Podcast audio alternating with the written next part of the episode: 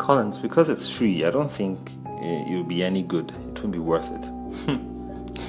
You're welcome to Sen Says with your leading strategy and leadership expert.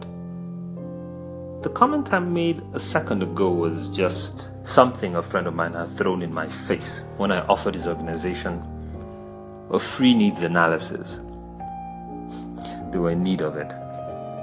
But he thought because it was free, it wasn't worth it. Of course, I got upset and asked him, Hey, you know my worth, you know what I do, you know what I stand for, you know how much I invest in myself so that I can pour into those I serve. Do you think I would do anything that is not up to par? He thought about it for a moment. But I'll tell you something, you know, that kind of pushed him back. Say, um, well, it's you, it's you, but usually free isn't.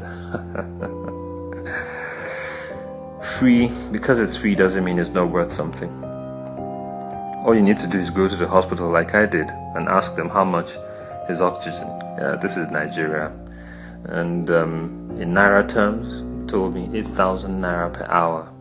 I don't know if that was expensive or cheap, but when you multiply 8,000 by 24 hours and multiply that by the number of years I've lived, or the number of years you have lived so far, the number of years you hope to live, it's more than a tidy sum. Much more. So, do you think, still think, that because it's free, it's not worth something? think again. Then let's flip it to another side of freedom. Are there things that are clinging so tightly to you, or you're clinging so tightly to? That are not giving you the freedom to express yourself, to be your best, to be what you can be, to experiment, to try out something new, to pursue your dreams, pursue your goals? Hmm. If there is, then you may need to free yourself from them. I would do this, but the but becomes the anchor that you need to free yourself from. I could have done that only if. And that becomes the anchor point, and it holds you. You need to free yourself from that. And so much more that keeps us from being fully what we should be. The world is waiting for you to express yourself.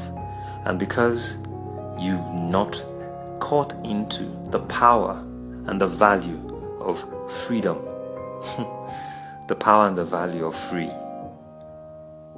you're still where you are. Well, there is always an opportunity, and today is a good day. You can start.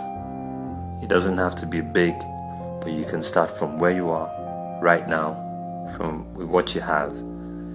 Just do a little bit of self evaluation. Give me a buzz. Put it out there. Seek support.